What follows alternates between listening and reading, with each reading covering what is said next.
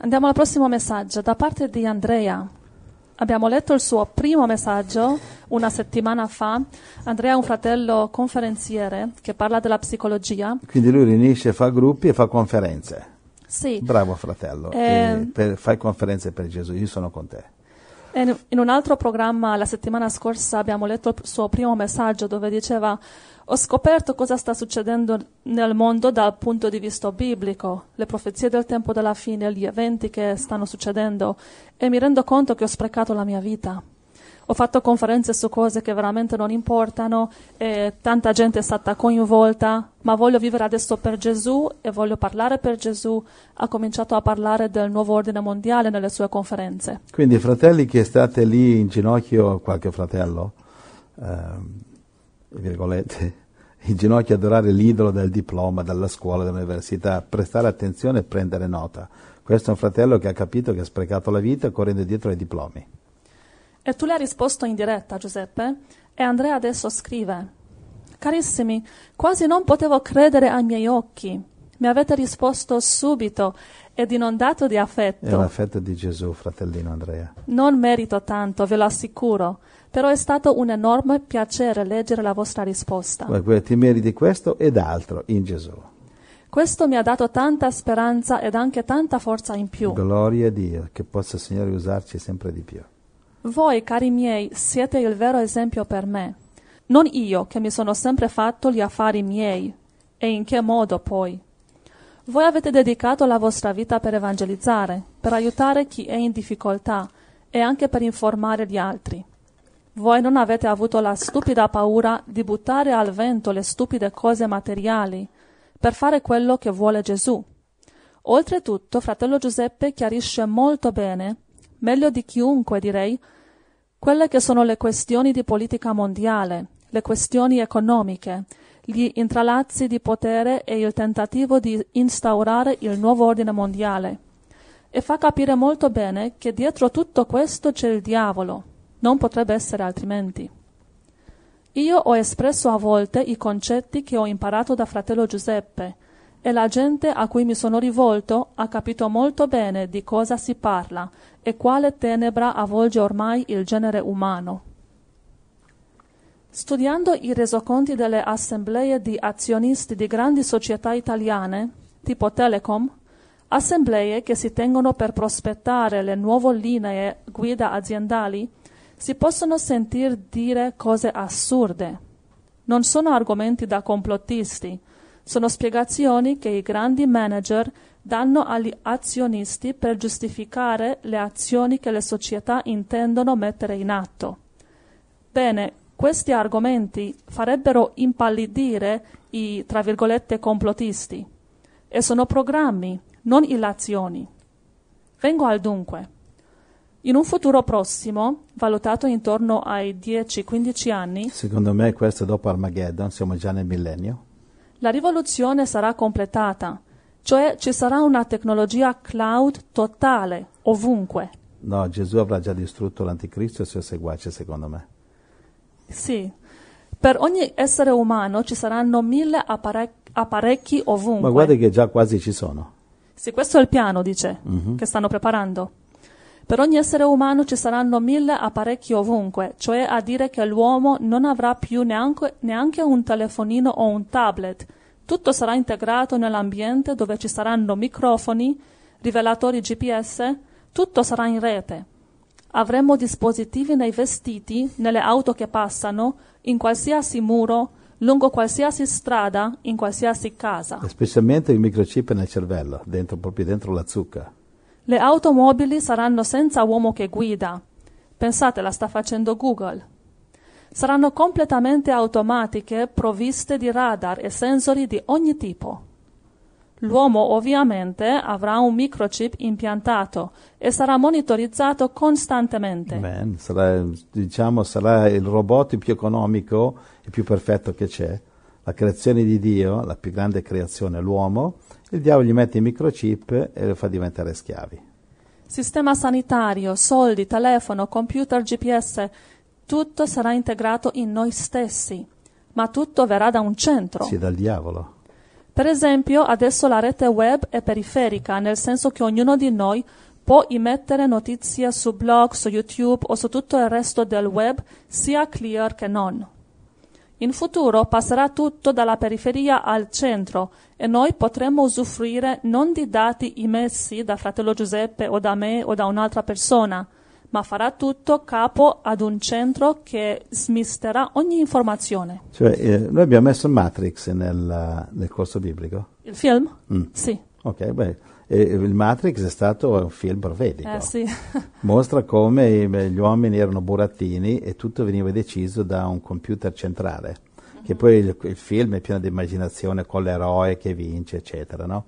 Beh, a parte l'immaginazione di Hollywood, eh, il Matrix mostra proprio questo, che non è che tu decidi niente, è tutto il, il cervellone centrale che dice tutto a tutti.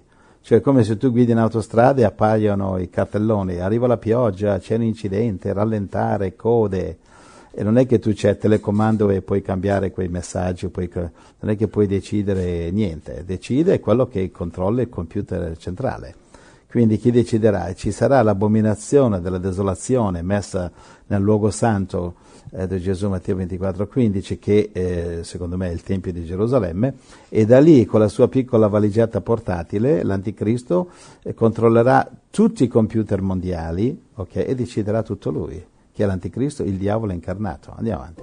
Sai, riguardo il uh, Matrix, voglio dire che, ok, è un film profetico, ma non è un film cristiano. Ma la cosa che mi ha un po' sorpresa è il fatto che quella città fuori del sistema Matrix, dove erano tutti liberi, i complottisti, tra virgolette, quella città si chiamava Zion. Zion. Mhm. Sion. E non è un film cristiano, ma comunque questo nome mi ha fatto pensare, guarda, questo è un messaggio profetico. Ma ci sono mille messaggi profetici lì, semplicemente il Signore ogni tanto usa eh, Hollywood anticristo, attori anticristo, eh, noi che sono tutti anticristo, ma la maggioranza sì, usa produttori anticristo per, Gesù mette il suo messaggio così che, che sai in Hollywood è la gente che segue i film, eccetera, non crede nella Bibbia, però crede nei film. Sì, sì, sì. E allora il Signore nelle, nelle cose immaginarie dei film eh, ogni tanto le- fa dei film profetici. come Comunque non puoi basarti su questi film perché ci sono tanti altri di Hollywood, su- be- bei film superbi ma che danno menzogne, logico, falsità. C'è un altro film adesso con Nicolas Cage che parla del rapimento prima della tribolazione. Quindi, Sì, ma questo grazie ai cristiani fuori binario che hanno inventato Left Behind. Anche sì. Comunque, eh, questo film, lo scopo di questo film, che il Signore ha infiltrato questo film con la verità, è quello di guidare la Bibbia a Gesù. Chi lo ha capito? Chi non l'ha capito rimane a Hollywood. Ok, andiamo avanti con il messaggio di Andrea. Il chip applicato nel nostro cervello o in contatto con esso potremmo comandare di abbassare le luci e le luci si abbasseranno, ma potrà anche cambiare la tua coscienza. Ed anche questo già è brevettato. non che brevettato. Cambiare la coscienza nel senso che uno ti viene a predicare il Vangelo, tu eh, lo respingi. Eh, sì. È per questo che vanno all'inferno, che ricevono il microchip. Va bene, il quadro è questo. C'è molto di più, ma dovrei scrivere per due ore sull'agricoltura, sull'insegnamento, sull'industria e su come cambieranno i media. Ma i media sono già nella- nel taschino del diavolo, quindi peggio di così, mi immagino diventeranno completamente posseduti. Adesso sono sulla metà. Ora io chiedo, tutto questo è già partito e le previsioni sono quelle dei 15 anni massimo. Questo è già partito e le più grandi aziende del mondo stanno lavorando a questo. Per paradosso, l'unica azienda che sembra non avere questi progetti è la più grande, la Apple. Cosa ci sarà dietro? Forse fratello Giuseppe potrà aiutarmi. Ma eh, semplicemente la Apple non te lo viene a dire a te, perché appunto è la più grande, vuol dire che è la più imbrogliona, la più segreta, la più eh, Ah, si- nasconde meglio? È logico. sono i demoni più grossi che, che- che si vedono di meno, no? Hmm. Comunque, guarda, in base a Apocalisse 13.3, l'anticristo controllerà tutto, non ci saranno aziende come la Apple, eccetera, che avranno politiche diverse dall'anticristo, ma sarà tutto sotto il controllo del marchio della bestia. Poi un'altra domanda. Se il nuovo ordine mondiale verrà dalla Russia e Cina, come fratello Giuseppe ci spiega, questo significa che i tempi della catastrofe sono veramente molto vicini. Cosa ne pensi, fratello Giuseppe? Puoi dare una risposta? Ma eh, amato fratello, io penso che ci siamo vicinissimi a questo. Come ho già detto, credo che molto probabilmente l'anno prossimo, 2016, l'Anticristo stipulerà il, fa- il patto dei sette anni tra Israele e palestinesi, cioè come profetizzato Daniele 9:27, che, che poi questi saranno gli ultimi sette anni della storia mondiale che terminano con Armageddon e l'inizio del millennio. Secondo me comincia l'anno prossimo, eh, 2016, quindi Gesù dovrebbe tornare circa il 2023, secondo questa mia proiezione. Come ho detto, la conferma sarà la, la, costruzione del Tempio ebraico in Gerusalemme, ma questo tutto è spiegato nel mio corso biblico, no? Sì.